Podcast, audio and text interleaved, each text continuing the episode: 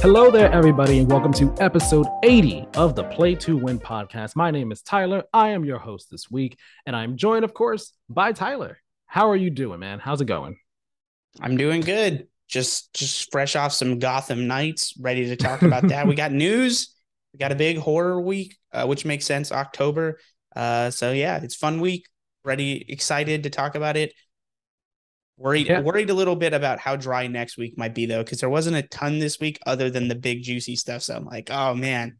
But you see, that's the thing. Like you always, you you never know what a week's gonna give you. Like you might think it's gonna be a drier week, and then bam, bam, bam, that's bam, true. bam, you just get hit with a bunch of stuff back to back to back. Uh, you know that that's just the way the games industry ends up being sometimes it's it's crazy how it works out. Uh, remember, subscribe if you are on podcast services. Give us that five star review. If you're on YouTube, hit the subscription uh, subscription button as well, and hit the notification bell so you know as soon as a video goes live, and you can be one of the first people to watch it. As Tyler said, it's a bit of a horror week this week. We're going to be talking about Resident Evil, that showcase that we got. We're going to be talking about Silent Hill. We got a showcase for that too. There was also some Bayonetta controversy in regards to the voice actors and pay for the voice actors. Um, big thing that happened over the weekend and into the week. We'll also be talking about Gotham Knights as well at the end, getting some getting some of Tyler's early thoughts on it. You'll be getting some of my early thoughts on a Plague Tale Requiem because I've been playing that as well as Modern Warfare 2. There's a lot to talk about this week. It's a lot to go into. We're gonna get right on into things though by starting off with the first showcase of the week. That being the Silent Hill live stream. The site well, it was supposed to be a live stream. They dropped it five minutes early, so it was just a regular video, and everyone just said, "Oh, video! All right, skim through. Here's news. Here's news. Here's news," and that's how it worked out. How are you with Silent Hills? I'm Tyler. Uh, I so first of all, I just wanted to say, as people like to say, it's spooky season, bitches. Um, and I'm like I so we were talking about this little pre-show. I'm not like the Silent Hill guy in the sense that I have all of this this history with the franchise.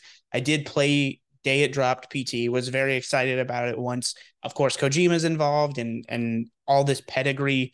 Um, and the pedigree this time around, not quite the same. Like I think honestly, despite Konami being a controversial company, the most controversial part of of Silent Hills uh, this announcement, the remake especially, was Bloober Team, which is kind of like had a hit or miss uh, track record being right. handed over the keys to you know the car here, um, and the car being a car that everyone likes. It's like an old you know exotic sports car that no longer gets made because the remakes are terrible, uh, or not the remakes, the uh, HD collections essentially are terrible from everything I hear. It's just like bad mm-hmm. port jobs. So uh, there's no real way to like historically go back and play it because I like I'm I'm more into retro games than you are in game collecting in general. Uh, so I don't know if you know this, but like Silent Hill, Silent Hill 2, those games, which big games, they're not like, oh, this like a weird, you think a misprinted. Those things go for like a hundred to $150, like on the yeah. resale market. It's if not more, it's nuts. So I like I don't really have the means to go back and play it, but I'm very excited to play this. Very excited for I mean, we got like three three good looking Final Fantasy or not Final Fantasy, um, sorry, Resident Evil games. Or, God damn it, Silent Hill games. Getting your places mixed up, getting the franchises all you know crossed in lines and everything. It's all just it's one giant cesspool. no, yeah, I, I'm not the biggest Silent Hill person either. Actually, I would just say I would go as far as say I'm really not a Silent Hill person. I mean, listeners and viewers already know I'm really not much of a survival horror person my like first real foray into survival horror games was PT, um, which I enjoyed back in the day. I enjoyed playing that. Um, the one time I did play it. game. It was good, very good demo. It's a shame that we didn't get to you know get the full thing, get the full vision afterwards. Um, but after that, like I you know I played a bit of Resident Evil Seven. I got to the second boss, never, and I I meant to continue. I got to the second boss, and then died a few times and said, all right, I'll get back to that, and just kind of never went back to it. that was a year ago. I do intend to finish that game because I was enjoying it. Um, and I've had a bit of a recent, more like interest in survival horror games coming up with the Silent Hill ones that we have coming, Resident Evil ones, Callisto Protocol, Dead Space, so on and so forth. But I'm not really a survival horror person. So, with all that being said, I've always appreciated Silent Hill, what it is, and I've understood the legacy. So, whenever there's rumors about a Silent Hill game announcement coming, I'm like, I want it to happen because I want it to happen for the fans. I want them to be able to, you know, get this thing that they've wanted for so long at long last. And we finally got that. Yeah, it's fun. Week. It's fun to be excited about things, even if you're like, I, I don't know what's going on. I'm just happy everyone's happy. Right, exactly, exactly. So we finally got that this week in the form of four new Silent Hill games. One of them is kind of a weird game, but we'll talk about that. Um, of course, first up, let's let's talk Silent Hill 2 remake. Not remake's not in the title, but it is a remake of Silent Hill 2. Um, I feel like Silent Hill 2 is the most maybe beloved of the Silent Hill franchise. As an outsider looking in, just my perception and understanding, I believe it's the one that is the most beloved, one of the most yeah. iconic ones. Um, so there have been rumors for a while that this was happening. There were rumors for a while that it was Bloober Team, which people were not too excited and pleased with, especially given their track record. It's a bit hit or miss, it's a bit spotty in regards to quality and also writing, how they handle certain themes and everything like that. So people were a bit hesitant about this, and they still are. Nonetheless, though, I think visually, this looks amazing. Yeah. I mean, playing Gotham Knights uh, and then watching a trailer for this, put those bad boys back to back. And you, I mean, uh, one game feels like it's an 07 and the other one is Silent Hill 2. Uh, right. um, it, yeah, it, it looks gorgeous for sure. Yeah, I I'm definitely looking forward to seeing how this ends up shaking out. Like I looking at the trailer gave me the vibe that Konami is being very protective of it and they're saying you can make it but we are standing over your shoulder as you make this to make sure that nothing really you don't really do too much to change things or make this not live up to the expectations of the legacy of this game, what people want from it, what people expect from it. Um, so I'm hoping it ends up being as good as people want it to be. Do you think that it's going to live up to the le- to like what Capcom did with Resident Evil 2 though? Because I think that's the bar that people are going to compare it to in terms of like classic horror so, game being remade. Here, yes and no. My my honest opinion is I'll probably enjoy it as someone coming late to it uh, if I can get my hands on two, or maybe I'll just bite the bullet and play the bad HD port. Um, but I think like coming in maybe potentially as a outsider playing two, comparing the two, it always feels like it goes this way. We're coming into it, you're now just like, yeah, this is great. Similar to how I was with Final Fantasy VII Remake and I was just like, hey, hey, this is great, love it. But I never played the originals, and I feel like even if I went back and played the originals, because you don't have the nostalgia, you don't have that lens also of just like it looks better for its time, et cetera, et cetera. I would be like, yeah, I I like the remake more, anyways. But I guarantee this is how it always goes. The fans, like hardcore fans of two, will have an issue with it for probably legitimate reasons, but also one mm-hmm. of those things where it's like it's ultimately subjective. Um, Right. And so it just feels like that's how all these remakes go. And two is a high bar.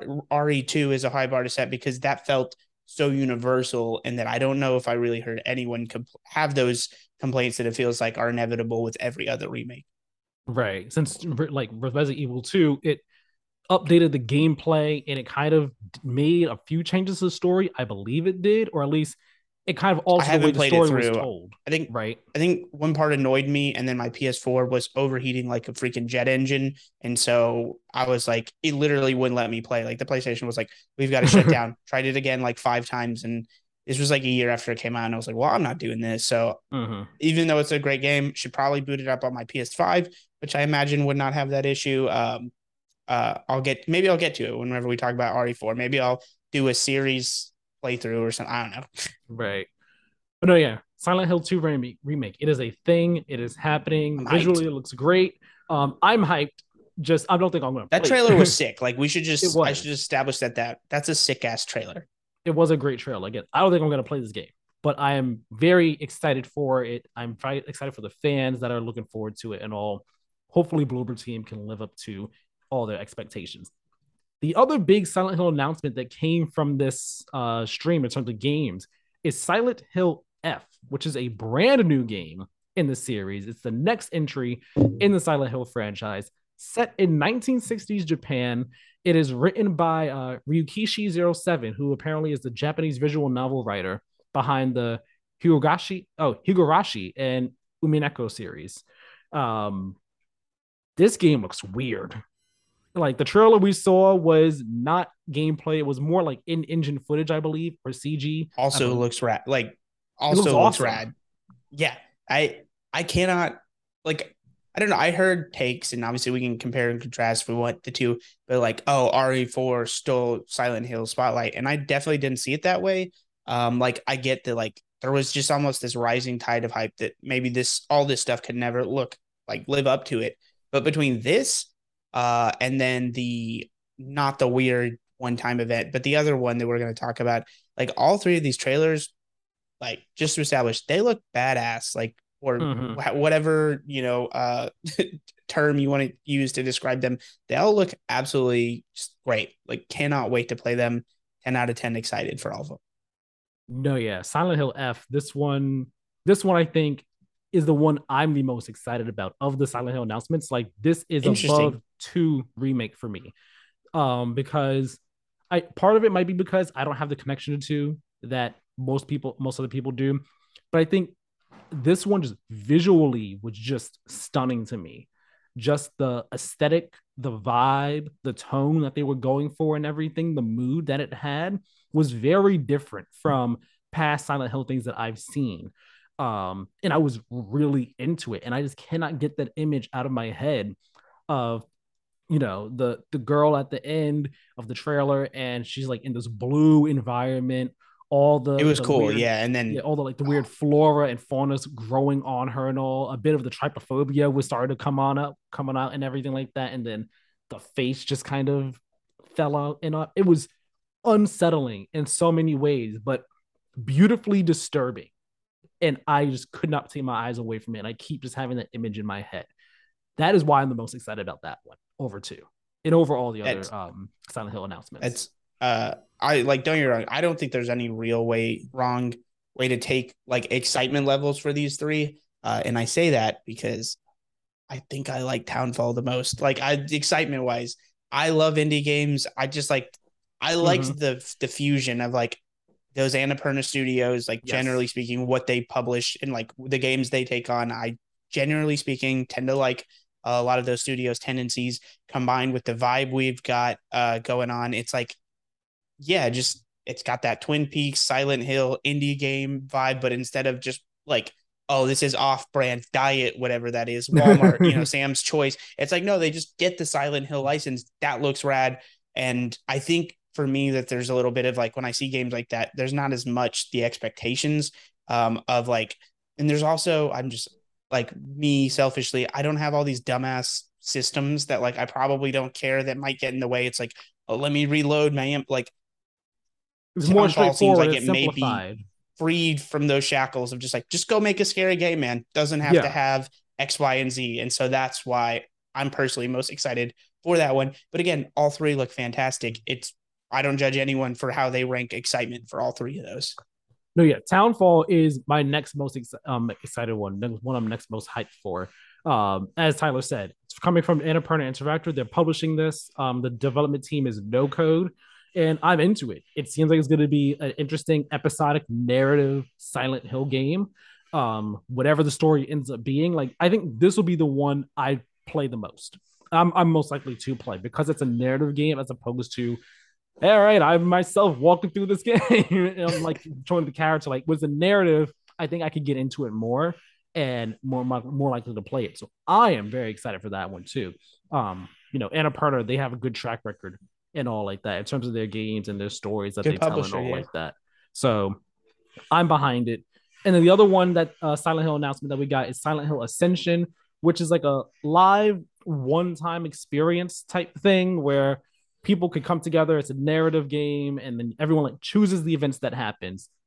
That's a bit weird, bit interesting. Hey, um, it goes live next year though. Notice I said excitement levels for those three. If this is yes. your most excited, I am judging you.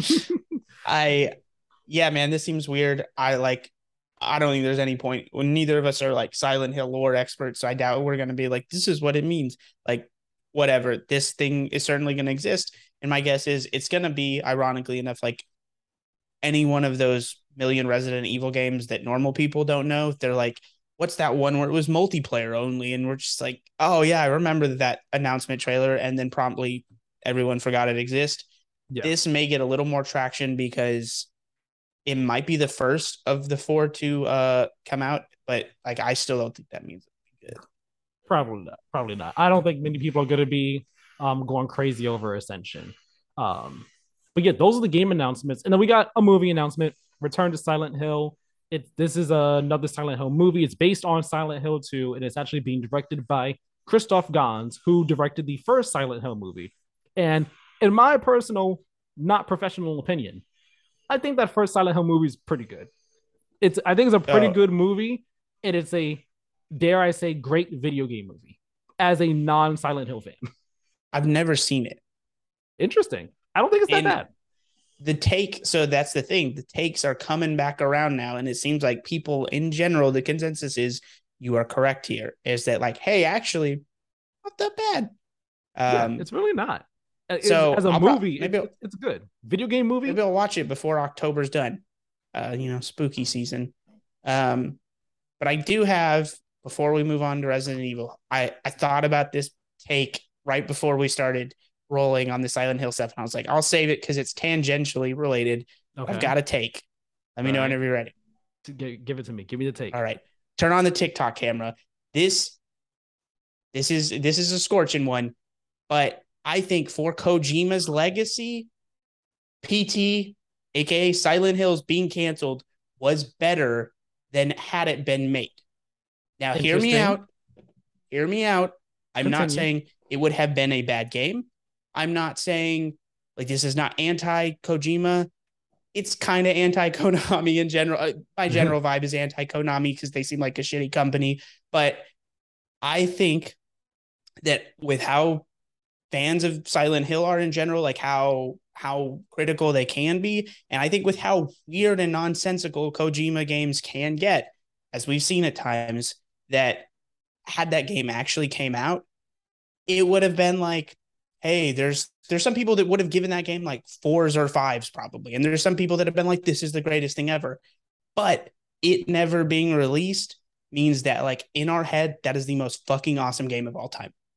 Like it's oh. just like this crazy. It's it's a legend. It like it is this hype moment that we never got, and I think those moments tend to live on in history more so than that game came out seven or an eight, and I think that's what would have happened.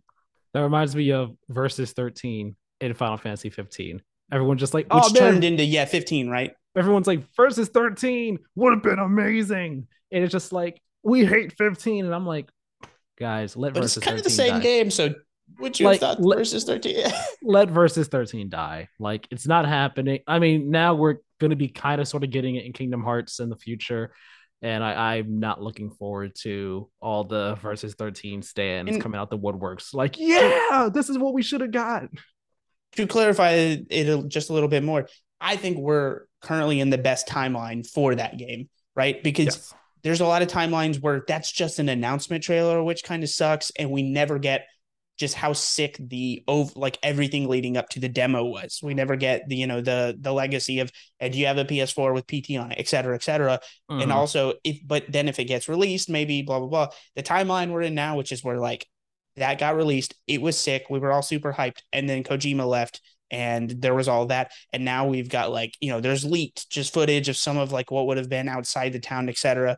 That's all sick. But like, did we really want a Silent Hill game with Norman Reedus in it? No offense, Norman Reedus, if you're watching, you seem like a nice guy, but like, did we want Silent Hill with that?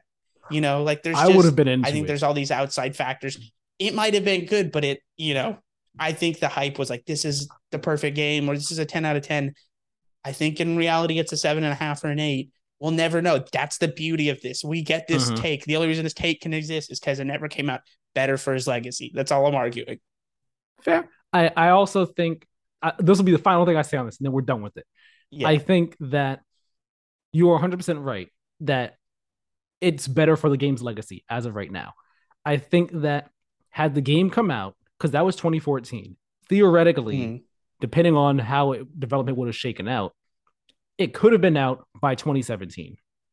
The question then becomes is it out before Resident Evil 7 or after Resident Evil 7? You know, you see, because Yeah. depending on when it came out, that would have played another factor in things. Because, you know, it was the fact that it was first person, it was the return of Silent Hill. you had this giant trio of Norman Reedus, Kojima, and Guillermo del Toro working on this game. Like every the stars were aligning for it to be something special and something great. And if it came out, when it came out, might have played a factor in it because then you directly compete against Resident Evil 7, which is also doing first person and is a return to form for Resident Evil 7 as well. Would have been a lot of things. So we'll we'll never know. We'll never live in that alternate reality where and we that's see the beauty of it. how it turns out. But I'm happy with at least what we got. What we got, it's a tease, but it's a nice thing to look back on. Perfect. Perfect. Let's talk about Resident Evil though. We got a showcase for that um this week, mainly focused. Well, it was a split focus really on Village and Resident Evil 4. Everyone was there for Resident Evil 4 though, of course. I was, about, uh, I was about to say it was split between things like three weirdos cared about and the rest of us cared about. Precisely. Uh, I think really, really funny though. This live stream was hosted by the Duke from Village. So like he's just ch- talking in the background, like, "Oh, ho, ho you're here for information. I see.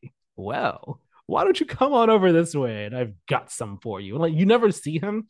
Like it's just like a first person perspective, like in a library, I believe, in Castle Dimitrescu, and you just hear him narrating and talking as you're like looking around. It was, it was weird and funny, but it worked. It worked for what they were going here for here. Um, I'll get through the village stuff and the other stuff that's not Final Fantasy 4. I mean, not Final Fantasy, Resident Evil 4 very quickly. Uh, started off with the new trailer for the Village DLC, the Winter's expansion. Uh, I believe it's called, I think it's just called Winter's expansion. Um, basically, you know, get another look at it, seeing more gameplay and all like that. It seems cool. And they did clarify that although they're adding a third person mode to the base game as well, you still can't see Ethan's face. Um, I wonder how it was. I didn't play. There was a demo for the third person mode for Resident Evil Village that was available. I think like I didn't only play. for a day. I didn't play it either. It's only 60 minutes long. Hope it was fun. I heard that it really kind of like does change the game though, and is kind of like playing a completely different game. So interesting choice. I I genuinely might like it more. I think I, I mean I don't. My problems with Village I like I hate Metroidvania. Not I don't hate all Metroidvania games, but man, there's some games where I just feel like it's super unnecessary. But like it might have been less tedious in third person. Um, that makes sense. You know, uh, where it's just like the horror vibes meet Metroidvania was uh with the first person stuff was kind of like, all right, man. I'm just like, okay, I guess. Whereas it's like I'm more used to it in third person. I may have been like, I'll tolerate it to get to the parts that I potentially enjoy. So maybe I would have actually gone further with a third person mode. So maybe I'll check it out. Yeah. Uh, then there's Resident Evil Re:Verse, the multiplayer game that was announced long ago and kind of disappeared off the face of the earth. That returned again with the gameplay trailer. It's going to be free for anyone for anyone has Village. Um, there are going to be updates for it post launch, so it'll be adding characters and maps and other stuff, which is cool. And they also reiterated, you know, that Village is coming to Mac and Switch via the cloud. And also Resident Evil 2, 3, and 7 will be coming to Switch via cloud. And they also threw out a tidbit out there when they said this that you don't got to worry about storage space or download times when you're playing. You can just focus on the gameplay when you're playing it on the cloud. It's just like, I mean, I got to focus on my internet speed being up to snuff for that, making sure that doesn't drop. So, you know, there's that to worry about while I play. But sure, I can just focus on the gameplay. Storage space and download times are my concern. Really weird. Listen, man, like I said, think, think, mentioning things that three weirdos were really excited about. yeah, specific, especially that cloud stuff. The weirdos out there. That's what I'm saying. Like that. Somebody out there was like, "Yes, finally, I can do it at long last." Uh, but no, the one thing that we were all here for, that they knew we were here for, was Resident Evil 4. And they did not disappoint in the slightest bit. This gameplay that we got to see, we got a nice five and a half minute chunk of just raw gameplay, followed up by a nice like two and a half minute story trailer and all. Resident Evil 4 is looking absolutely fantastic. Tyler. Yeah. What are you thinking? Uh I'm thinking first of all, I just had to mention this, but I want to let you through your rundown things, folks. This is what happens when you skip the rundown. I didn't know, and when you also don't watch events live, didn't know it was hosted by the Duke. Um, forget who that guy even is from the village. That's how little I was like village He's in and out of my head. Really big guy who sells juice things. Gotcha. Okay. Yep. Remember him. So yeah, things you find out when you're just like, oh, I skip. I saw stuff about Village and my eyes glazed over, and I scrolled down and I didn't read that at all. So I was like, oh, okay, um, cool, I guess. uh, but no, Resident Evil Four looks awesome. Um, I four is one of the games I didn't play. Uh, luckily, the way it worked out, uh, when I was like a teenager is by the time five rolled around, I was able to convince finagle my parents at the time I was like 13, 14 to buy me an M-rated game. And then me and my friend uh, Devin, we uh we just like beelined it for a weekend. He stayed over and we just like beat went through all of five. So that was like my intro into Resident Evil. And despite people's like, I don't like five, I'm actually enjoy five because of that memory.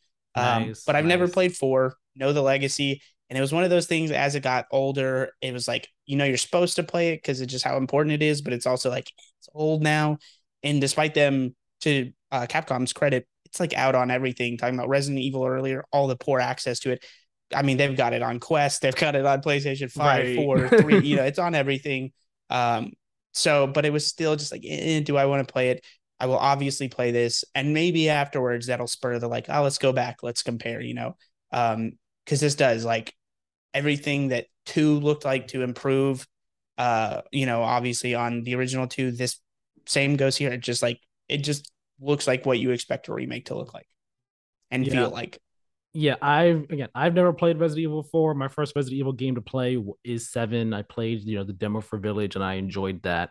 But you know, not a survival horror person, so I've never been into it. But I've always understood the legacy of four, and I've always known that it was such a big deal, such an important game with you know the third person view, the, the third person over the shoulder view, and what that then brought to the industry as, at large and everything like that. Um, and just how this game was a shift in terms of tone and gameplay to an extent for Resident Evil as a series and all like that. How it started to bring more action into the series, which culminated in six, which people were like, no, no, no, no, no, no, no, no, no too much, too much, too much. We don't like this. Yeah, to uh, be clear, I didn't play six because those reviews came out and they were immediately like, this game sucks. And I was like, five was good. You know, I'll die on that hill. Not really, but I was like, five was good. I, I don't need six. Apparently it, it went too far. Well, you're not alone in liking in five. There, there's a fair chunk of people out there that like five. It's it's the six, um, you know, the six people. The people out there that like six, they're the ones on their I island. I do know alone. there's some sickos out there that are like, hey, six, not that bad. And everyone's like, no, stop it. Those are the ones on their island alone out there. Like, there are dozens of us. We're here. There, yeah. Uh, but no, yeah, four looks amazing. And like I've wanted to play four for a while, the original version, and just haven't gotten around to it. And watching this is really making me think to myself, like, man, do I even play the original first before I play this, or do I play this first and then the original? And I think if I do play the original at any point in time, I might do it first before this because I think for me personally, it might be difficult to go back to the original after playing this newer version with like the new gameplay additions that this brings to um the game. Because in the original right. four, you couldn't move and shoot at the same time. You were stuck standing still. This one here, you're able to move and shoot at the same time. So like just a simple change like that, being able to have parries with your gun or your knife as an option, as something you can do, which wasn't in the first one. Like changes like that, I wonder if I'll go back to the original be like, oh man, it's it's so it sucks to play this now after having played a better version of it. So that's my pull I'm push and pull right now, in addition to getting over the survival horror aspect of things. But um I'm looking forward to it. This looks amazing. And that that I love that they showed the village attack when you first get into the the village at the very start of the game and then the whole town just comes after you. Like that's that's an iconic moment in Resident Evil 4 and mm-hmm. I feel like an iconic moment in gaming history right there like that part of the game. Like I always know about that part and I never played it, but I think I saw a friend of mine play the demo for the original 4 and so I remember witnessing this happen myself and being like, "Oh man, that's intense. that's intense. The chainsaw's that, coming after you." You were that once upon a time in Hollywood meme where he's just like like ah, pointing at it. You're ah, like, "Yep, ah, that's it. I remember that. Here we go. It's happening." No, yeah, I I'm looking forward to it. It's gonna be a great game. Yeah, I mean, I like. I'm definitely not the person to be like, "Oh, well, here's the comparison." Like you said, never played it, um, but I definitely am looking forward to play it. And I mean, like 2023, we talked about it last week. Stacked. So looks Mhm. absolutely. Let's go. I like. I love hype. I like being excited about things. 2023. Let's fucking go. Yeah. Like I, again, I said on Twitter between this Callisto Protocol, Dead Space, and um Silent Hill, like I, I'm I think I'm starting to become more of a, a survival horror person. I'm starting to become more interested in it. I don't know. I How don't know people got to into it. Good games were actually released. there you go. Exactly. That's what's happening. Well, we, we can't say yet. Callisto Protocol is a start. Hopefully it ends That's up being good. Dead Space, we can imagine it will at least be as good as the original game. At least at a bar quality level, you would imagine. You know, they're remaking Yeah. it. So I mean, it's It can only be- so. it should only be as good as the original. Callisto Protocol, hopefully it lives up. Resident Evil 4 remake, looking like it's going to. Looking like it's going to. Um, just real quick little details. There is a deluxe edition for Resident Evil 4. It had it's $70. The base game is $60. It has an extra DLC pack that has costumes and treasure maps and stuff. Uh, there is a free upgrade from PS4 to PS5. They didn't say anything about smart delivery, interestingly enough, but perhaps there is. Uh, well, actually, no, there wouldn't be smart delivery because there's no Xbox One version of this game. I forgot about that. I don't get why there's not, but I was thinking, I was like, isn't. wait, did we skip that somehow? no, it is crazy because even as I thought about, it, I was like, man, I wonder why there's no smart delivery for this. Duh, there's no Xbox One version. That's still weird to me that there's a PS4 version but not an Xbox One version. Um, and there is a collector's edition as well as two hundred fifty dollars. It's physical only. Has a nice figure of Leon, art book, soundtrack, and a bunch of other things. You can go pre-order the game now. It's cool. Looks awesome. Looks fantastic. Gonna be a great time when it comes out. March twenty fourth, twenty twenty three. That Yeah, right first half, first half of 2023 specifically stacked ending March on a ending the first half. The, no, the first quarter. quarter, Yeah, ending that first Yeah. quarter on but the first half in note. general just stacked. from what we know, gonna be a Yeah. crazy one. If it, yeah, if they meet, if obviously if they all meet dates or you know, No delays or anything like that. Hopefully not. Fingers crossed. All right, spooky time's done. Let's we go over to witch time now, though. Talk about Bayonetta. Uh, there was controversy with this. What, what were you gonna applause say? for the transition. Got to give it to you. It's corny, but I, I got to give it, to you. It was literally off the dome, off the dome. Those are like the best ones, I think. When it just are comes off the dome yeah, and it sure. works anyway. Oh man, so great. Um, there was controversy surrounding Bayonetta this weekend. Weekend into the week, really. And it started, I believe, it started Saturday. And I know it started Saturday because we finished recording and I went on Twitter and I saw the internet losing it over this because it happened as we were recording. Bayonetta's original voice actor, Helena Taylor, she's not voicing Bayonetta in this game. That's been confirmed to be Jennifer Hale. Helena Taylor came out with a series of videos calling for a boycott of the game because uh poor pay due to her being recast. So, here's what happened. She posted these videos. She claimed that she was offered a poor amount of money to voice Bayonetta in Bayonetta 3 and she wrote to Hideki Kamiya because she, you know, she was like, "This isn't good. This isn't good enough for me." She wrote to Hideki Kamiya to make her case. Kamiya, he is the creator of Bayonetta, really high up at Platinum Games and all like that. So she made a case, wrote to him, made a case. After which, she claimed she was only offered four thousand dollars for the role, and she refused. She was like, "That's that's you know terrible amount. I that's I can't do that. No, I, I refuse to do that. I should be paid appropriately for my skill, my talent, and all like that. So she asked fans to boycott Band Bayonetta 3 in support of her. If you care about people, and she also kind of sort of threw a shot at Jennifer Hale. She was like, the, the person that they got to replace me. I'm sure she's great. I'm sure she's amazing, but she is not Bayonetta. She does not get to claim that she is and claim the role as her own, like that, so on and so forth. So then Hideki Kamiya, he goes on Twitter, basically denies it. He says it's untrue, it's not, it's not factual, none of that. And then, as you know, he has his rules of if you tweet at me in English, I'm blocking you. And people were tweeting at him a whole lot, and he was basically blocking everyone. People were basically sticking up for Helena Taylor. Yeah, yeah, she's great. Um, Platinum, Kamiya, Nintendo, shame on you guys. How can you not pay her properly and all like that? he ended up having his Twitter suspended. Twitter shut down and all like that because of all the activity that was happening. Jennifer Hale then comes out.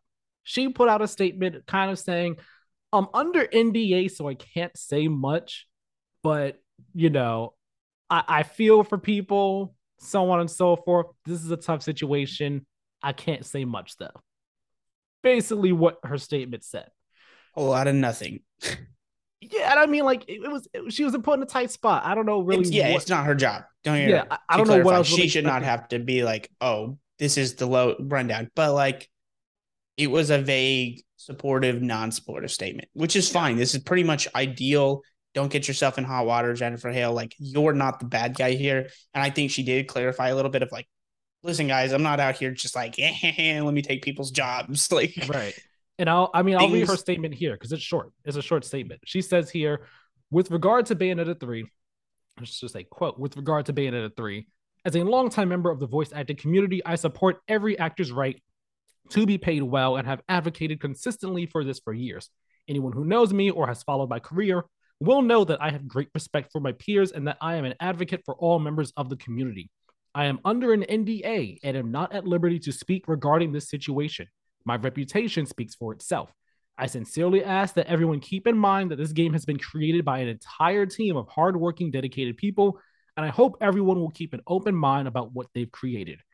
Finally, I hope that everyone involved may resolve their differences in an amicable and respectful way with love and respect to you all, Jennifer Hale. Easy, simple. Hey, that's a PR statement. Yeah. I mean, there's like, like nuggets of like, oh, actual info in there, but it's like amidst basically a very yeah PR right. safe statement. Um, right.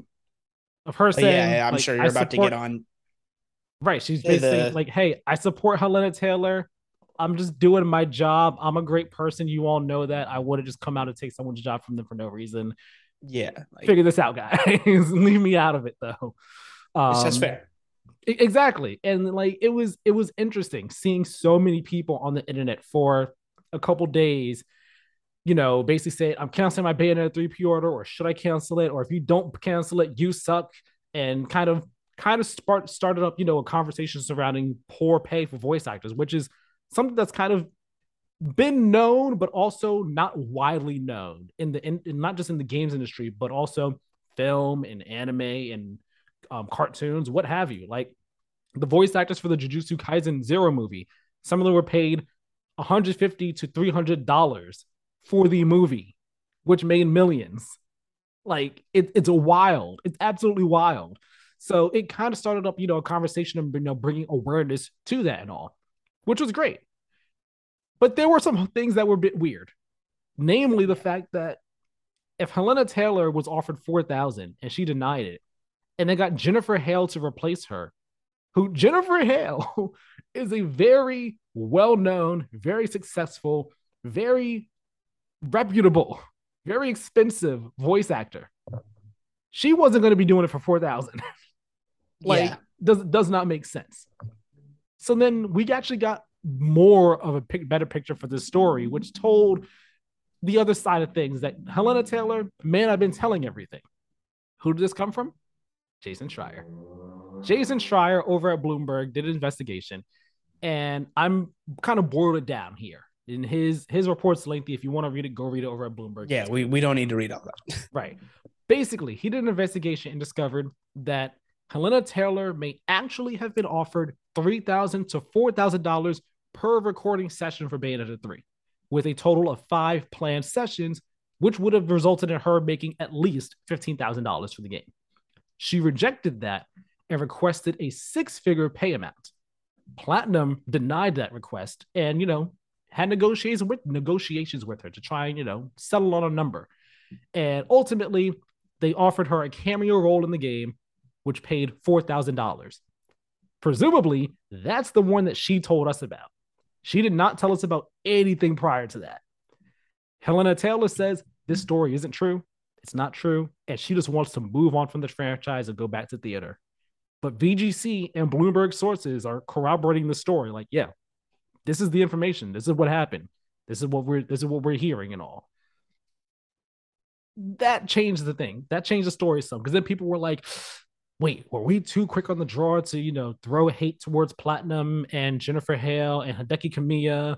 Were we too quick, you know, were we just too quick, too antsy to get angry at someone without having the full story, the full picture, both sides and all like that? And it's an interesting thing because it also throws the whole voice actor discussion in the midst in up in the air as well. Because now it's like, oh, you were lying. You weren't telling us everything, you know? Yeah. So couple things couple things that's that's pretty much it for the rundown right so we can get yeah. into our takes all right and platinum gave, they, can... they also spoke out gave jennifer hale some support basically saying hey don't attack any voice actors. Jennifer hale's cool i think so on and so forth. there's several things that like that are my, my overall take here. First yeah like i think it's a little weird the $4000 thing initially. I how my read was just like she she meant in her head probably per session. We know it's kind of like a little misleading to say four thousand total, um, but like you know, I, like I think it's a bad bad optics move to do that because obviously that's not technically true. Um, and I believe Schreier, I believe Schreier's report. I simultaneously also think that like I mean, Taylor's probably not lying about uh, just like the general how it all went down, even if like the final number was a little fibbed there. Um, but my ultimate takeaway is despite Bayonetta not being, it's not The Last of Us, it's not one of these like super, mm-hmm. I, you know, intensive, like it's, you know, they're shelling out all the big bucks. Bayonetta is smaller budgeted, quote unquote, for a AAA game. It's still very expensive to make and if you come at me and offer me less than what a fucking brand new Honda Civic costs to be the lead voice actor in an established, this isn't a brand new IP where it's like, oh yeah, like I've done this before. Yeah, like get lost. Like I'm, I still think 15 is insultingly low. Um, I just, I had to, I had to double check just if anybody's like, oh, well, actually, brand new Honda Civics, 25 grand is what they start at. That's our negotiating point. I need to be able to buy a brand new Honda Civic so I can at least get around to all the shitty voice acting jobs you're giving me and booking me. Um, it's like it's still insultingly low. I still think it's fair to come out against uh publishers, you know, uh and who's the publisher on this? I forget. Is it Nintendo? Uh it's oh that's right. I mean Nintendo. Nintendo's publisher, like, Platinum's developing. Nintendo probably could have stepped in, maybe offered a little more just to like I mean, I don't know. I'm I'm not trying to blame maybe it's more of a directly a platinum thing. I don't know, but I'm always here to blame a company and not necessarily people. Um, despite like I said, if you're Jennifer Hale, like or not Jennifer Hale, if you're uh, Taylor, like why don't you just come out and say 15 grand though? That's my only thing because maybe in her head, people, some people not being not really comprehending how low that is. Maybe she thought yeah. people would get more upset you know, uh, be like, oh, that's uh, you're too good for only four thousand. Come on now. Yeah, but whereas like me, yeah, lead voice actor in a video game that's like popular, even if it's not you know the most popular. Yeah, I'm too good for fifteen grand at that point. Like, yeah, and let, see that's the thing. This is the conversation that should have been had from the start, but it got that conversation got muddied and buried by the fact that hey, you weren't telling the whole truth behind the story here and now it kind of you know it shifts the conversation onto well why didn't you tell us this now how can we trust you and then people as the internet does went digging through her past on social media and kind of discovered that she's not all she she's not 100% committing to supporting trans people she might be into Blue Lives Matter and all like that. Like her whole. Uh, I see. Is, I didn't even know all that, but yeah, the internet did some digging. I don't have the specifics right here, but like did some digging and found out. Yeah, they found out but that allegedly, she not, yeah, she probably is not like the best person either. So that also had people like even more against her after the lying and all like that, or the half truths, I guess we should say. And it's a shame because voice actors deserve to be paid more. Like fifteen thousand yeah, for the whole game in in a game where it seems like Bay- there's multiple different versions of Bayonetta in the game and all like that. Like you should be paid more than fifteen thousand. you know, even more than 20,000 if it was 4,000 for each five starting each five point. sessions. Brand new Honda Civic, 25 grand. I'm telling Yeah. you, I think we just created the line there. a nice Honda Civic. I should be able to get myself a Honda Civic. I want 25,000. two Hondas. I, want need two- 50 grand if you're expecting me to voice Bayonetta. Yeah, Right. to be clear, like even hearing that gross stuff about her, like at the end of the day, that doesn't change that that's an insultingly low number. Like I still Exactly. if that's a true number, which I believe Schreier's report, that sounds, you know, I feel like we can take that as the most accurate. Yeah, that's insultingly low. Don't. 15 grand. psh, Yeah. So, end of the day, I, you know, I I, I wish her the best in whatever you know she does end up doing. Uh, and it's crazy because she broke her NDA to reveal all this information. She said, "Yeah, I broke my NDA, but I mean, like, what are you gonna take from me? Like my car, my clothes? Like, what are you what are you gonna do?" Uh, so I mean, she essentially burned any bridges she has now in the games industry by putting all this out there by breaking this NDA the way that she did. Um, but you know, I, I do wish her the best, and I do hope that I mean this does bring awareness, better awareness to vo- poor voice actor pay, not just in gays but across multiple different industries, and you know, Yeah. it's the start of a change for it. That's a serious issue, obviously, but I have to get one more joke in at the end here.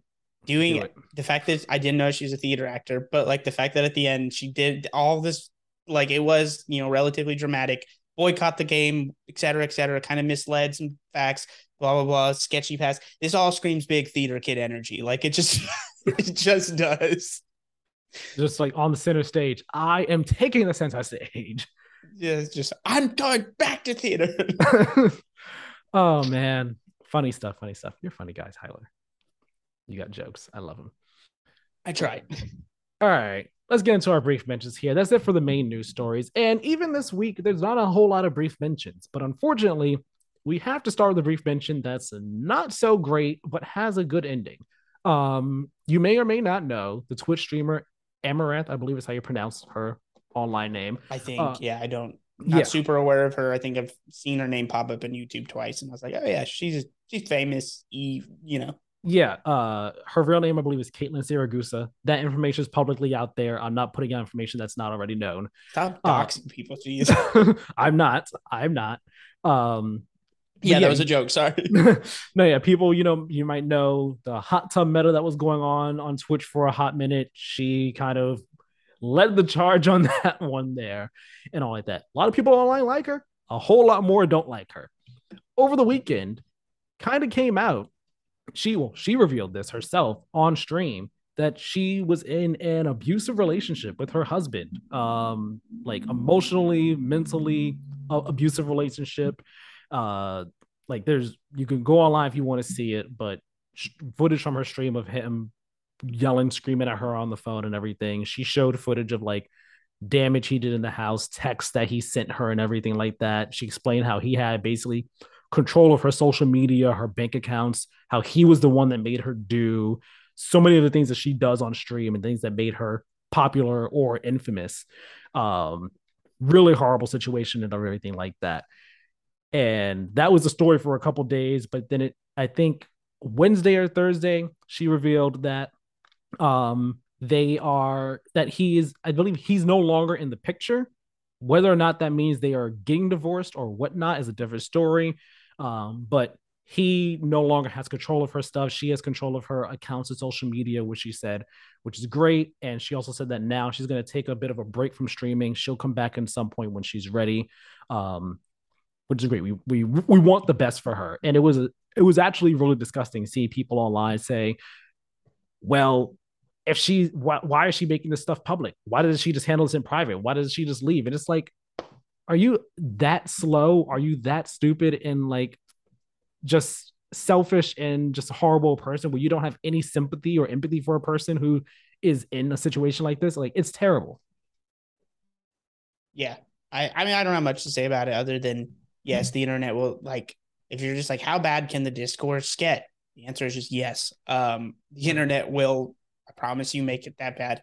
But uh, obviously, yeah, this guy seems like a scumbag, and you know, um, I'm not pro or anti. I don't like I said, I don't really Yeah. know who she is outside of. She's a Twitch streamer. She seems like she's semi-famous. Cool. Right. It- then I saw the clips, and it's like, oh yeah, this guy sucks. She should probably get out of that. But I'm not. I'm not, you know, I'm not invested at all. It's just hopefully she gets out of that. Hopefully it's not like three months mm-hmm. later, Amouranth dies, you know, that's as long as it's not something crazy like that. It's like, however she resolves it, hopefully uh, it's good for her. Exactly. My, my thoughts exactly. Uh, the DualSense Edge, Sony's version of the Xbox Elite controller, it's coming out January 26th. You can pre-order it starting October 25th. It costs $200. I'm not gonna buy it. I have no interest in controllers like this, but I know people have been wanting it. So there you go. $200 is how much you gotta pay for it. Xbox Elite 2 controllers, they're now customizable in the Xbox Design Lab, and that starts at $150. So you can make them look nice and pretty. Final Fantasy 16 got a new trailer, a new trailer that I am very excited by. Basically, just more of a deep dive into the world of Final Fantasy 16. Not really much gameplay going on in here, whole lot more story type stuff happening. Very exciting. Hype is very high for that game. Looking forward to it.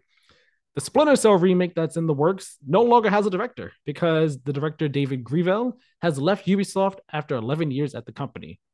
Splinter this Cell means is, it's not happening. I, am not gonna lie. When I read this, I was like, "What are the chances of this game happening now? when is it gonna come out?" Try, everybody dust their hands together. Let's try again in 10 years, folks. Try again in a while. Try. We'll see what happens we gotta put we gotta put Sam Fisher in a dozen other games first before he can you know have the remake actually come out. We'll see what happens. And they crack their knuckles and they go, all right, which other game, which other franchise can we give the Assassin's Creed treatment? Exactly. Rayman. Although Rayman, well, yeah, Rayman's the start of it. Don't you dare. uh, EA they tease the future of The Sims with Project Rene. I believe is how you pronounce it. Um, this is basically The Sims Five. They just didn't call it Sims Five it's still super early in development and it's not going to be out for a while. So, Sims fans, you're going to have to wait at least, I'm imagining, three, four years before this game comes out. It's going to take quite a bit based on what they're saying. Um, busy making $40 DLC packs. That's the thing that gets me about Sims. Each new game, you start from scratch and then you buy all the stuff back again that you had by the end of the last one. It's it's insane. Well, this is the only one to really like truly uh sit there and like pick you apart. The previous ones, it was like there's always been like Sims Pets. There's always been like a couple offshoots of the games, but four is the first one that's like it's mostly the base game and then just like a bunch of crap you can buy digitally. But then also they did go and make other versions as well. Yeah. I only know this because A, my girlfriend's into The Sims, and B, Scott the Woz recently made an, an episode about PC games on consoles talked about it. So that's where yeah. my limited knowledge of The Sims comes from. Got it. My girlfriend's into Sims too. It's cool. Uh, EA is shutting down servers for multiple old games, including Mirror's Edge, uh, Mercenaries games, Command and Conquer games. If you want the full list, you can go check it out online. But they're starting, I believe, this month or next month is when these servers are going to start getting shut down. Also, shut down was G4. That happened yet again this week. It's the second time it's happened. I'm I feel for everyone who worked there. It's just a shame, you know, just to see it happen yet again. You know, I wish it would. Yeah. I wish it would have succeeded, but in this day and age, what are the chances of it actually succeeding? There is a nice, lengthy Washington Post report by I believe Nathan Grayson going into like the behind the scenes story from people that were working there at G4. Like, hey, what was things going like? Why do you think things went wrong? How did this happen? And it's a, it's a nice, good report. gives a bit of insight into things. Microsoft planning to start their own mobile app store, and also the UK CMA, which is, you know, their regulatory group for acquisitions and everything, they are asking for public opinion on the Activision Blizzard acquisition. That can only go so well. That's that's I, not going to go well at all. I just with all the Activision Blizzard stuff like getting acquired, I just this reminds me uh there's just certain news stories you hear and you go, I know how that's going to end they're going to sit here and make a million articles about like oh this is why it may not and it's going to take years and then at the end it's going to be oh yeah exactly what i happened thought and it's going to take two years to happen. That's what's going to happen with this. It's going to be like oh you know you're going to they're going to try and tease all the sony bots. Well, like i mean they get it. They're they get what they deserve for being dumbasses but it's just going to be like oh it may not happen and then you're going to there's going to be a million threads of people like this is why it's and like don't get wrong there's definitely some anti-consumer and potentially monopoly you know, talk out here, et cetera, et cetera. But it doesn't matter ultimately. This is happening. Like, I don't get it's just a delayed process. Gonna happen eventually. But like stuff like this to me is just designed for dry news weeks where they're just like, what can we come up with? That's happening. It's like it might not happen. It's gonna happen, guys. Like I promise you. I I just don't look forward to like whoever It's it gonna be a is, the- whoever it is at the CMA who has to read all these freaking stupid posts and messages from people, Xbot two two four seven with the profile picture of Master Chief, or Sony Pony, Sony Pony seventy five hundred with a Kratos profile picture saying "Down with the other one." They're trying to ruin gaming. Like those, are, that's the stuff that this person's gonna have to read. It's like, all right, and Sony's the worst company ever. Okay. Xbox better. Got it. PlayStation. Okay. Yeah. Okay. Moving on. Moving on. Xbox is mid. Okay. yeah. PlayStation is mid. Okay. Call of Duty It- 720. I want to do a 720 no scope on my PlayStation. Please don't take that away from me. Interesting stuff that the guy do us. Let's talk about what we've been playing. And I want to talk Gotham Knights first. So, Tyler, tell me about Gotham Knights. How's it been going? right. It's been a Uh, mixed reception online, I've been seeing. okay. Yeah, we're recording this on Saturday. Came out Friday. Uh, hopefully, by the time this post, which is like Monday, I'll have beat more of, if not the whole game. Um, but I'm like three, three and a half hours deep in it right now. Um, and played it all one session. I like to preface it. Everything people say about frame rate sucks. 100% true. This game runs like ass. Um, so I saw on Digital Visually- Foundry's video. visually also looks terrible. Like it's not one of those things where it's like I can't even tell what frame rates go. Like you legit the first cutscene in the game, I was like, oh man, this it looks like it's in slow mo. It's so off putting that you're just like, Ugh. and it's like there's just moments like that in the game. But that being said, it runs weirdly enough. It runs a lot better when I'm just like out and about in the game, like in the open world, just like running like pretty smooth overall for me, like that. But the second you get into combat, any kind of cutscene, something that feels like it requires more visual fidelity and isn't just like purely about movement um it or like where the camera zoomed in it starts just chugging um Hmm. story wise i'm like i'm enjoying it but so I would guess so broad strokes story seems solid so far. Like i'm invested. I'm like okay interesting.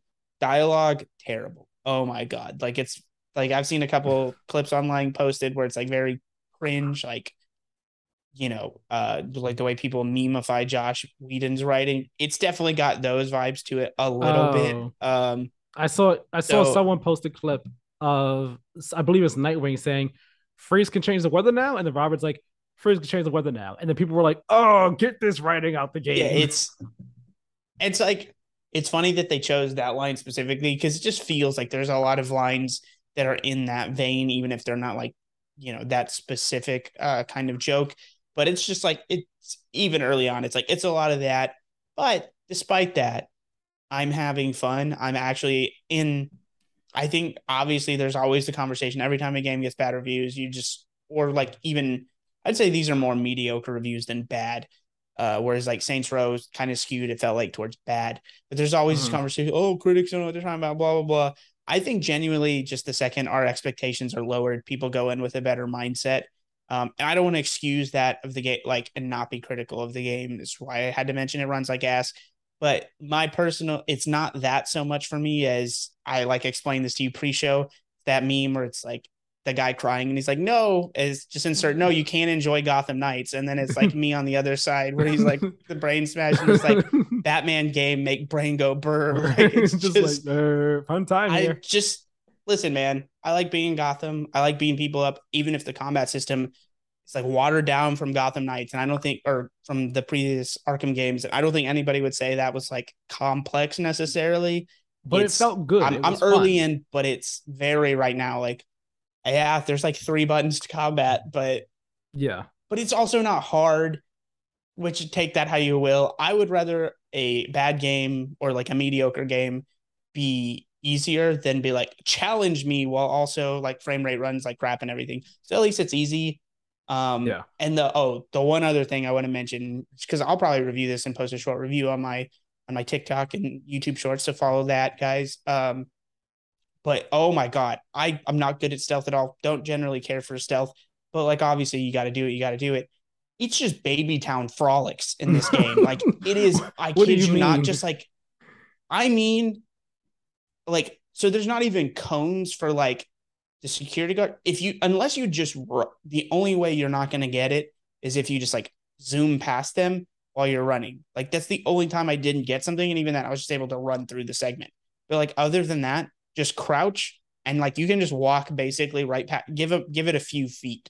Just give it a few feet and crouch, and you can walk past them, and it doesn't set off anything. And you're just like, oh wow, wow. they're really about to let me get a, away with this. It's baby town frolics. It's just like, oh my god, this is easy. And I'm on like the game had like a hard and then medium and then like two below that. So I was just like, yeah, medium's fine. Don't need to. Mm-hmm. Don't want to make what could potentially be an enjoyable uh, game for me even harder. But it's like I said, it's been fun. No com- no complaints as far as general fun. Um, and I've seen some criticisms of like the second you have to move, it's awful. And like that's exaggeration to me. Like I think it's mm-hmm. it's fine as far as movement goes. That's definitely lower on the list of my complaints. A question for you here. Do you think or have you I mean I doubt you have have done anything co-op with the game. You said you've only played for three and a half hours, but do you feel like the game would be better playing co-op? or like do you feel like it's do you feel like I guess it's a single player game that could be fine in co-op, like gives you an additional, you know, fun factor? Or do you think it's a game that is meant for co-op and you're missing something by doing it single player? You get what I mean? I get what you mean. I think do you play Outriders?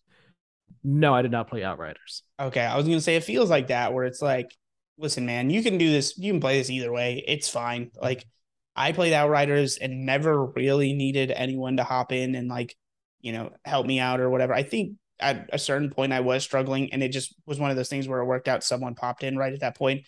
Um, and I heard some people say in this game that like I think it was Janet Garcia was like, yeah, there's only a few moments where it feels mm-hmm. like this was designed for two people. I think I had one of them yesterday where it was, I don't know if you've seen the terrible, this is like where I finished off this mission uh the terrible where it has got the crappy cover of Living La Vida Loca. Oh, I've I saw her clip it's, It's truly as that part is truly as bad as it looks in the clips. it's just it's annoying too because if you die or you know whatever you get knocked down, it's just like it doesn't stop playing the music. So it's just like oh no, five minutes straight, and you're just sitting there, and then you get killed, and you're like, damn it, and you're just like ready to flip a table because it's just the music playing gets you just a little more irritated. um, so it's like just a few of those moments where it like opens up the battle space a little bit, and then there's like 20 enemies, and you're kind of like, part of me is like, I remember there being spots in Arkham where it felt this packed, but, but at the same time, it's, but at the same time, it's also like, yeah, it, that was a better to handle, and there were like more moves to your move set, especially early on in the game. Um, but also like yeah it seems like this may have been like hey if it's you and a friend you cut down the amount of enemies um and so it's like it'd be more palatable but it's i mean you can get through it. Okay. I guess another question i have is the the like the rpg type mechanics they have. So the gear the crafting and all like that. Again you're still early in the game but how do you, how are you feeling about them are you, are you feeling like they're like that they have a place or are you feeling like they they feel like you know attacked on you know, I, uh, they feel item out of necessity.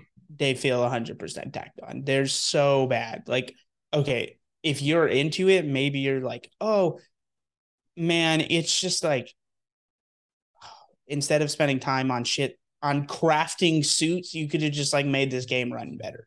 Like, I, like, I think this is more on maybe some decision makers up top of like what like what do they think makes a good made the Arkham game's good. Like I just I don't know. We haven't had an Arkham game in what a decade. Like you can Almost. just make another good one of those. Like, but this time, hey, like this time you can play between these four people. We don't want it to be Batman. That's fine. But like it seems like there was a little bit of misdirection of like, well, this is where we want it to go. And it's like listen, man, I don't want this to be some Avengers Destiny shit where it's like I don't care about loot and armor upgrades. So for me, mm-hmm. seeing that menu was just like I'm gonna get anxiety just looking at that. I don't care. And luckily, I'll give it to that whoever was in charge of like, is this gonna matter? Do you have to upgrade this in order to proceed through the game? No, you definitely do not. You can beat it without it. It seems.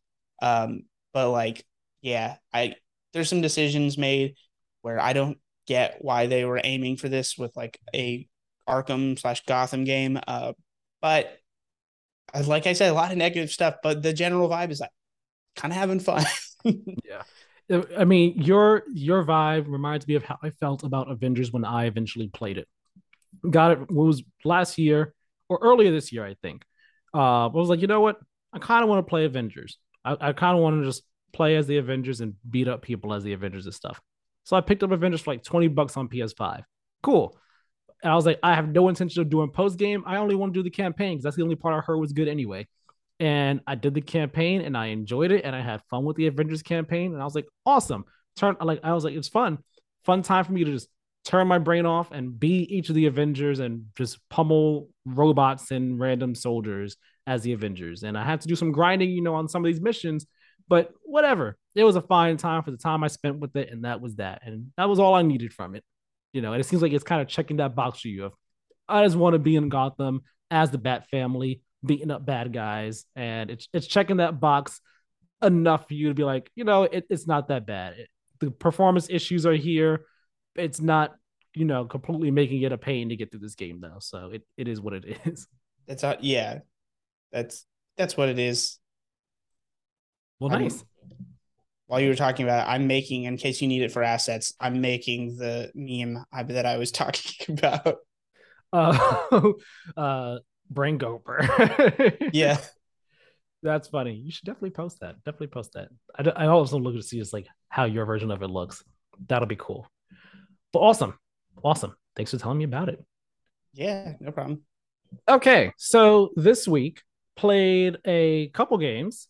I finished up Final Fantasy 13 too. Um, that was a game. It, it certainly was a game.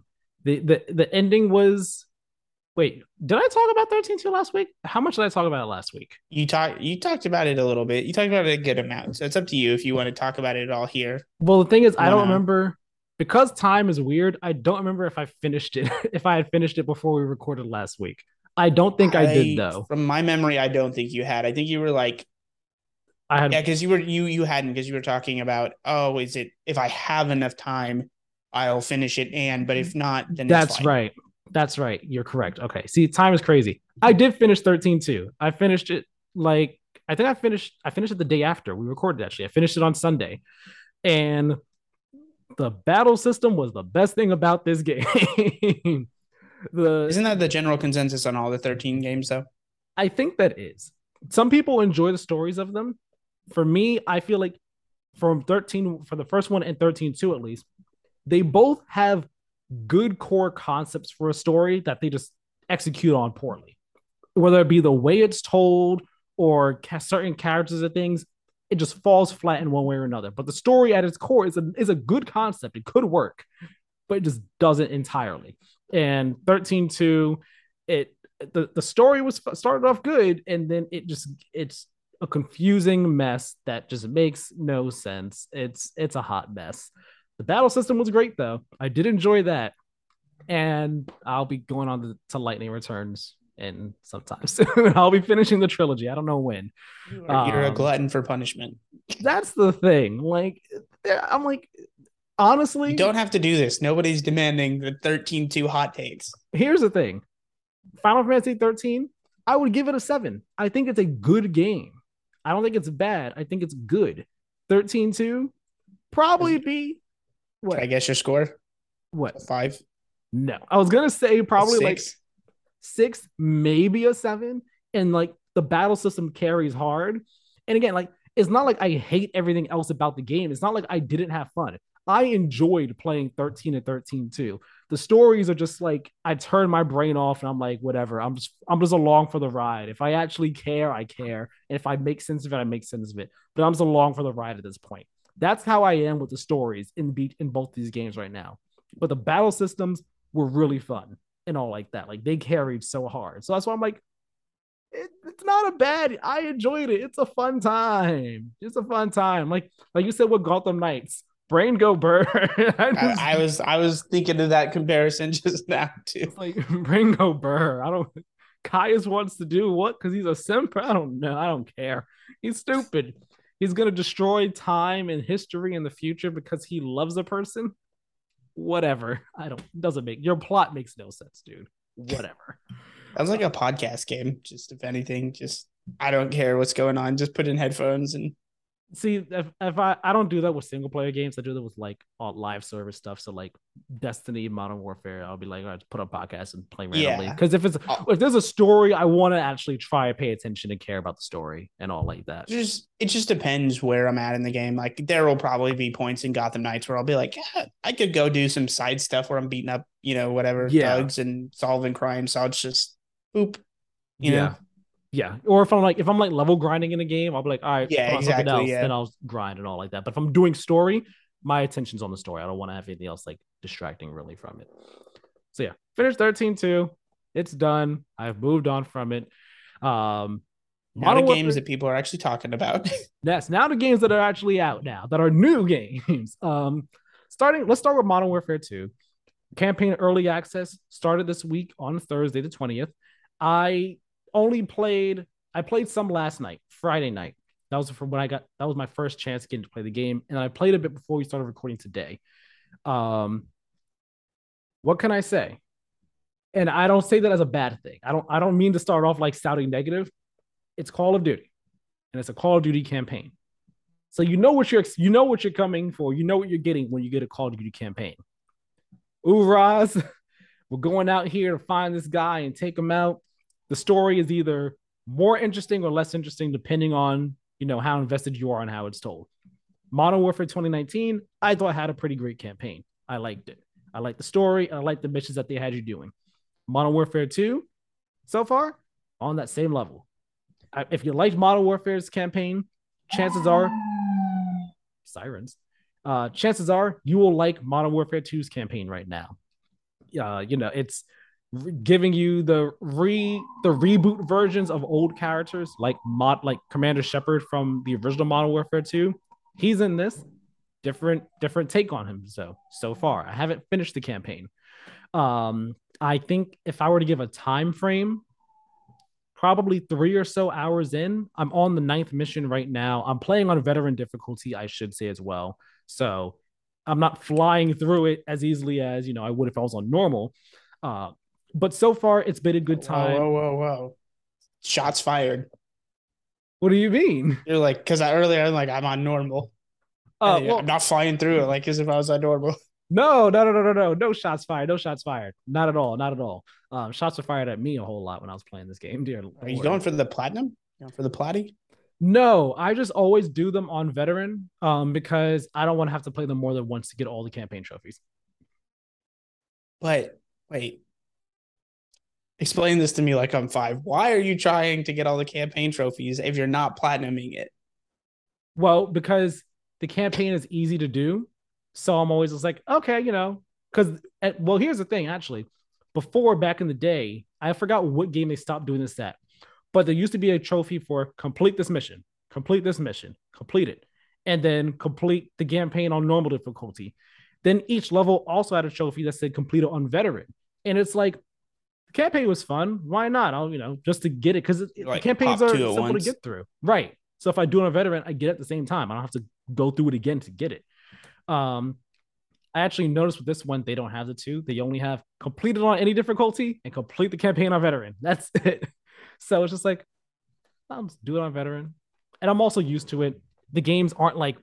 Does it let you do that hard. exploit though, where you just hop into the last mission on veteran and get the trophy that way. Cause that no, I'm pretty sure that it's not going to be the case because now they have it where it tells you what the highest difficulty you beat each mission on.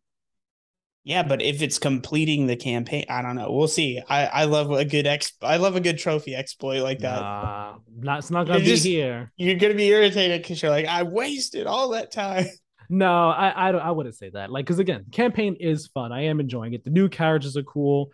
Um, Alejandro, he is I rolled my R way too hard on that name right there. You're good. um, he's from the Mexican Special Forces. So far, he's a cool guy to interact with, and Las Almas, learning about them and all like that. Um, that cartel group, very interesting. Uh, but it's cool. So far, I, I'm enjoying the campaign. Was doing a sniper mission before we got on the call today. Didn't finish it. I'm gonna wrap it up after we uh finish here. I actually might even finish the campaign tonight because really I don't think it's that long. But again, doing just like Modern Warfare 2019, seamless transitions but from mission to mission to mission. Um, the campaign, it is cinematic. I'm loving these cutscenes. Like the see the cutscenes in this game, they are they're like the CG in them is amazing. It is amazing. You never played 2019's campaign, right? No. Okay. So I don't so the you didn't see the CG there. The CG in those cutscenes was good. CG in these cutscenes, it's like another step above. Like it's They've just officially so got that good. next gen bump. It's it's really good for the um for the cutscenes. And even like in game looks great. Great looking game all around, start Yeah. to finish. The multiplayer beta looked really solid. Yeah, and of course, like always, the campaign always was better than multiplayer because it's more scripted. You can, you know, have better effects going on. So it looks great. It plays great. I'm enjoying the campaign, enjoying where things are going, enjoying the characters and all. It's been a fun time. Um, yeah, it's Call of Duty campaign. You know what you're getting when you get into it. You know, it's just a matter of whether or not you like the story. Yeah, and as a physical physical collector simpleton here, I will not be having access to Call of Duty till next Friday. So even next Friday, if I'm if I'm lucky, I'll have a few hours of impressions. But it just depends kind of on what else I'm playing, what else I got going on. So two weeks from now, for sure, I will have.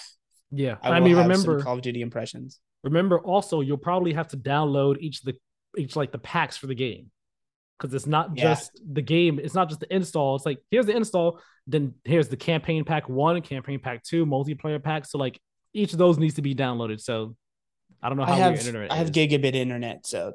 I'll be all oh right. so it should fly by for you unlike for me where i was like all right i'm just gonna start this tonight and it'll be done in the morning and that's exactly what I mean, it could be so big that it's still like I do a version of that where it's just an hour or two later. Yeah. Yeah, for me, you're playing on PS5, right? Okay, Yeah. so the game, I don't think the game is any bigger than like 80 gigs in total. Like the base download was 30, and then each of the packs were no more than 10, I think. Oh, So bad. it, it should not be any bigger than 80 gigs. So that's not bad. have that in your head. 80, 80 to 90, I would say. It's not over 100 for sure. Guarantee you that. Uh, the third game I played though this week, and the one I'm actually more excited about, is a Plague Tale Requiem. I like the first one a whole lot. I was very eager, very excited for Requiem to come out. And so far, this game is not disappointed in the slightest bit. Um, I don't know if you have the gameplay up right now, um, but I have it up. I'm gonna press I can't it. see it. No. Oh, you don't see it? You don't, uh, do you hit the link in the doc?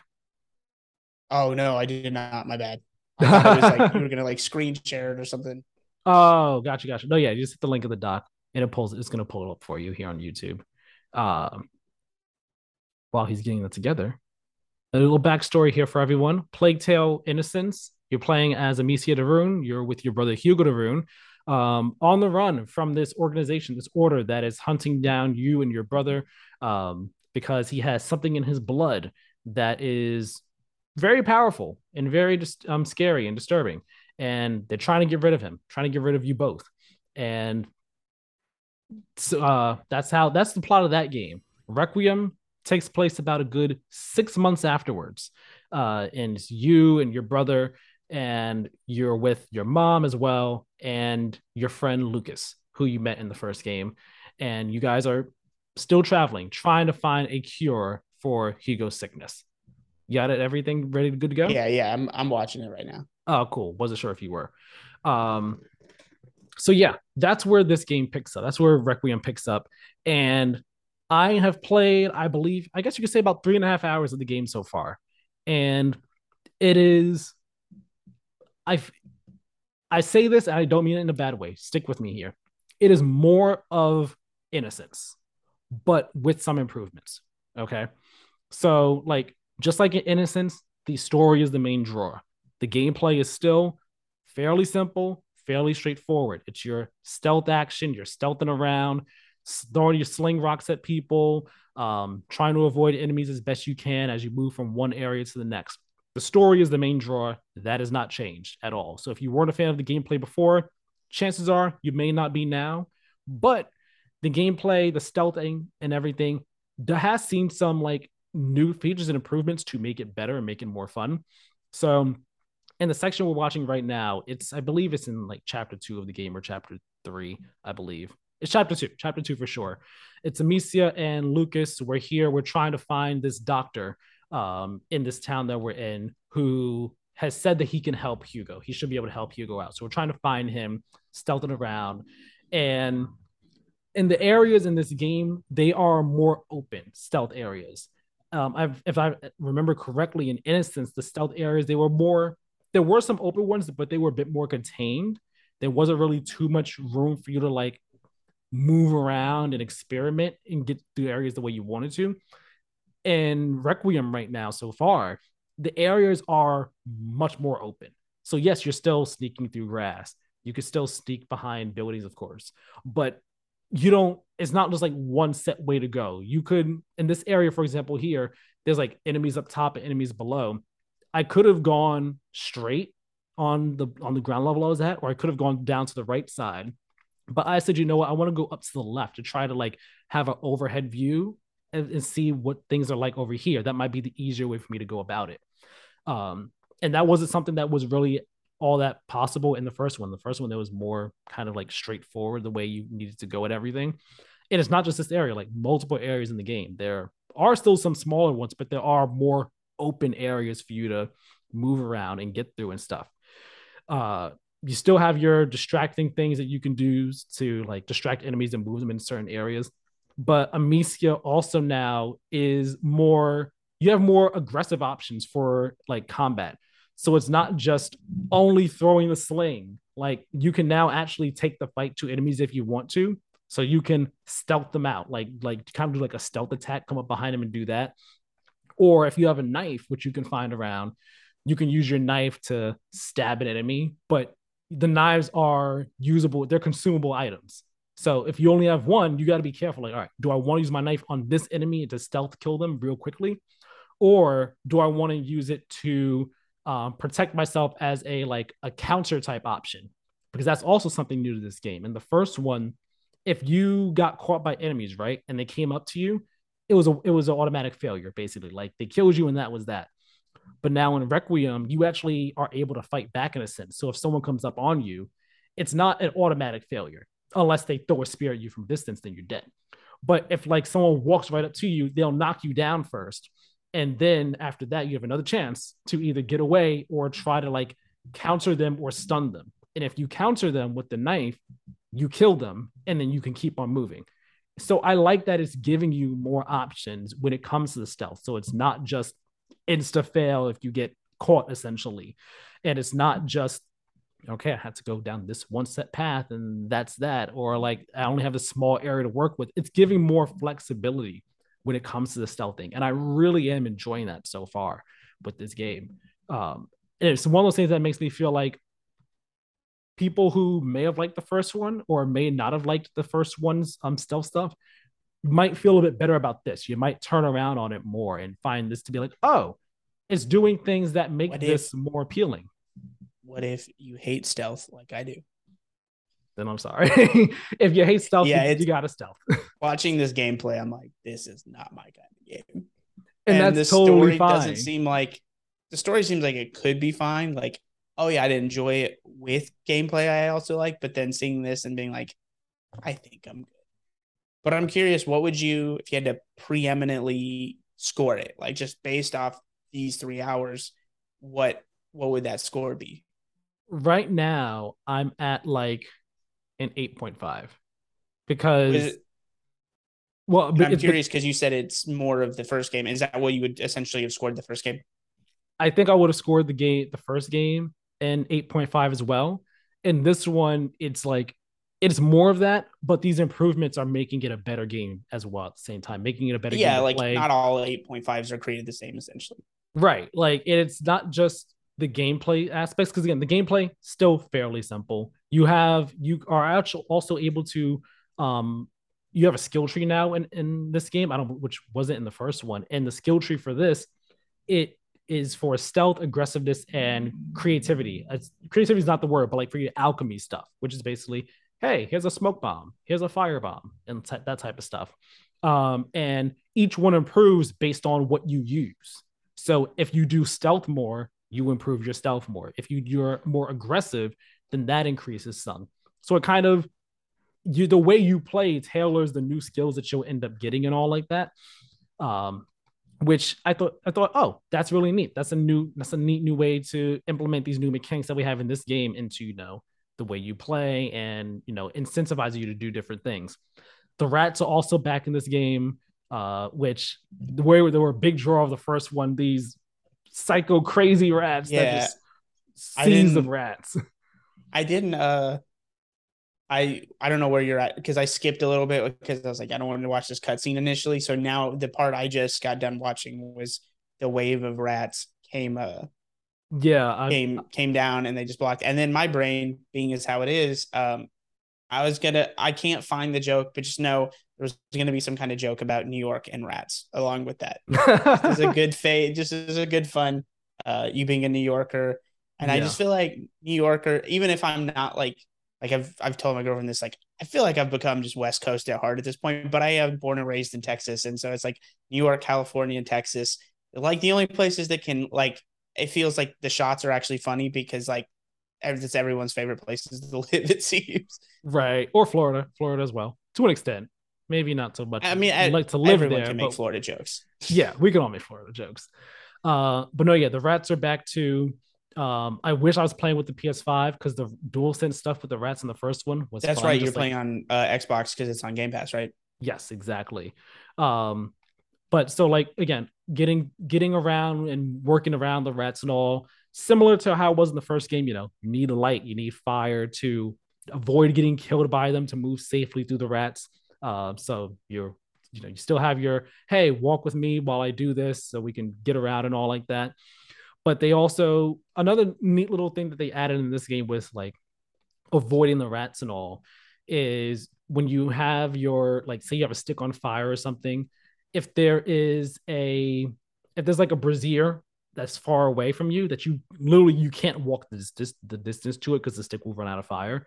You can now yeah. toss the stick to light the thing on fire instead which that wasn't something you could do in the first one. The first one it was purely we gotta like everywhere you you know you lit on fire you had to walk there to do it and all. So this one's like okay it's as another element to the rat puzzles i guess you could say and may not be a huge one. It's not a huge major change but it's a nice it's another nice little addition that you know to add to the puzzles to add puzzles i guess another layer of depth. Because again the puzzles in the game they're not that complex. They're not that difficult. Like the stealth action stuff. The stealth stuff is not that complex, it's not that difficult, but it's good enough that it's fun and it's enjoyable. And it's all in service of this story of these siblings who are just trying to get through, trying to get um trying to get through the world and everything. And namely Amicia, who is fiercely protective of her brother Hugo and will do anything and everything to keep him alive and keep him safe from all these people who want to do him and the, her family harm. And it's been so interesting in this game, so far at least, seeing her become more and more aggressive and brutal in this game as in comparison to how she was in the first one. And it seems like that is a going to be a key part of her character development and a key part of the story in this game. Because like even other characters are commenting on it. They're like, why are you doing this? Like, calm down, like tone it down a bit. And like it's kind of gotten them in hot water at certain points in this um in the game so far. Like just her aggression and anger. She's just like, I don't know why this is happening to me. And I I don't I'm scared of, of it as well. And it's really interesting and really fascinating. Um just experiencing the story. The story is just it's so good. I'm so into it. And I the story was a part of why was the main reason why I liked the first one so much too. So, you know, another more of yeah. a great story here, more fun you, um, gameplay and everything. Just great game. What would your do you know would it make like your top three for uh GOTY so far? I'm curious just because you seem pretty high on it, but like I don't know how many games you've roughly obviously if we just stuck with the 8.5 have you given a ton of games that score this year like how are you you know right horizon like i told you before horizon for me was like between 8.5 and a 9 right now i'm thinking that i'm enjoying this right now i'm enjoying this more than horizon Um, I and which is that's nothing on you. thing. It's just Horizon was like here for everyone, and this is where now it's like Plague Tale Requiem, possibly better. no, yeah, a of How Requiem for me. Mighty have def- fallen. yeah, for me, this is definitely a GOTY contender as of right now. Okay. I haven't finished the game yet, but I have the feeling Yeah, that yeah. this is So going to be again, a GOTY contender. just in in review. Yeah, I mean it, it's it's also a gorgeous, stunning game. Like it looks great Yeah. in YouTube, you know, but like playing it in person on my 4K TV HDR, like this game is stunning. Like the first game looked great too, but this one uh, just a step up. Like they they clearly were given a nice hefty budget. Um, the only thing, facial animations during cutscenes, on are not quite up to par. Like they're just shy, but it's not like it's not like that bad. It's like okay, like it's it takes me out a bit Eh. sometimes of stuff from like the cutscenes in the moment, but not it's not egregious. Where it's just like okay, what what Yeah. the heck's going on here? So overall, Knights- I'm enjoying it. Gotham mm-hmm. Knights not a GOTY contender, Unfortunately, you. I mean, but maybe it'll be a GOTY contender for like if it's like our sixth slash seven goat game of the year. no, man, it's gonna be if it made top ten, it'd be very bottom of the top ten, and because I didn't play enough. But I Oh, I, meant like a plan on Goaty up on some a stuff. I meant like, oh, if we're having a game of the year, that oh, is Oh, a the best or six of the seven. Yeah. That's what I meant. You know, it's funny though because I was gonna mention I it's got similar vibes, but a worse version of another game that was kind of like people did not care for, um, and that is uh, Ghostwire Tokyo, which Ooh, I, I to really dug, but a lot of people were like, uh, "It's not great." I thought it was actually pretty enjoyable, to, and so Gotham Knights would lose out to that for me for best seven of the year. I didn't. Pl- I wanted to play it when it came out, and I didn't just because of money at the time. But it is one that I do want to play before we do GOTY talk. So if I can, I'm going to make it my mission to play that game. It's it's just like it's one of those things. I completely understand why people didn't like it, but I like I would say that game's banger. Like I thought it was good. I was like, man, I was just having a good time. Yeah. Well, nice. And I think that's going to wrap it up for what we were playing and this episode as a whole. You know, thank you so very much Hey, for we- watching.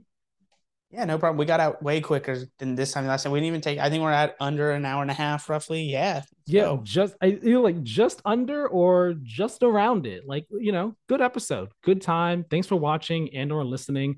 Uh hit up the website, play to games at WordPress.com. It's the home for all the content. So go over there and check that out.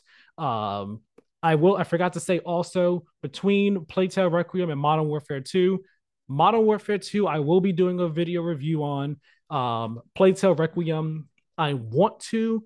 I'm not sure if I will though. The time for both of those reviews, though, is up in the air. It really comes down to just it's these games and then God of War. Once God of War comes, that takes priority over everything. everything else just gets Exactly. the table. Exactly. So like Plague Tale, the at the absolute soonest that review would be out would be like maybe a bit before God of War. Call of Duty Modern Warfare 2, that review would not be out until after God of War for sure, because I gotta take the multiplayer into consideration as well and all like that. So Modern Warfare 2 review probably wouldn't be out to like mid-November at the earliest. Um Plague Tale Requiem, maybe sooner. We'll see what happens with those two. We will see. Um, hit up the Play to Win Twitter and Instagram at Play to Win Game. Also on YouTube, subscribe, hit the notification bell, leave a like, comment on the video below. I mean, co- not comment on the video below. Comment down below. Which of these three games you like? Are you excited for? Are you having fun with Plague Tale Requiem? Are you having fun with Modern Warfare 2? Are you enjoying Gotham Knights? Are you Does your High brain on also go burr when you play Batman games? Exactly. Or are you like are more on the negative end of reception for um, Gotham Knights? Let us know down in the comment section below. Um, you know, turn on notifications, five star reviews on podcast services, and subscribe on podcast services as well. With all that said, though, um, Tyler, where can people find you? Uh, yeah, uh, watch TikTok and YouTube. Uh, well, YouTube and it's it's mostly sh- or it's shorts I make, but uh, YouTube is Good Game We Lost. Um, yeah, I think it's a Good Game We Lost for both. I don't think it's GG We Lost. That maybe that's Instagram Reels. I don't know. Um, but it's yeah, it's Good Game We Lost on both YouTube and TikTok. Get let's get to a thousand on the talk and uh, let's get to fifteen hundred on YouTube. But like thirteen eighty one right now, not bad. A thousand on the talk. I've never heard someone refer to TikTok as the talk. I've never either. Uh, it, was, it was just something I said right now, but uh, you're luckily that not, term. I don't know if enough people will be watching this that it's something I should severely be embarrassed about. But you know, you are coining. If it is, I view that as a good problem, honestly. So I win no matter what. exactly. Um, of course, links are always in the description. So by all means, go ahead and check that out. You can follow me over on Twitter at Tyler Miller2496. And yeah, that's about it. You know, I tweet about games, movies, anime, and all that type of stuff. So check my Twitter out, hit me up over there, chat me over there, and all that stuff. And all that being said, thank you so very much for watching and or listening, and we'll talk with you all next time. Have a great one. A good one, everyone.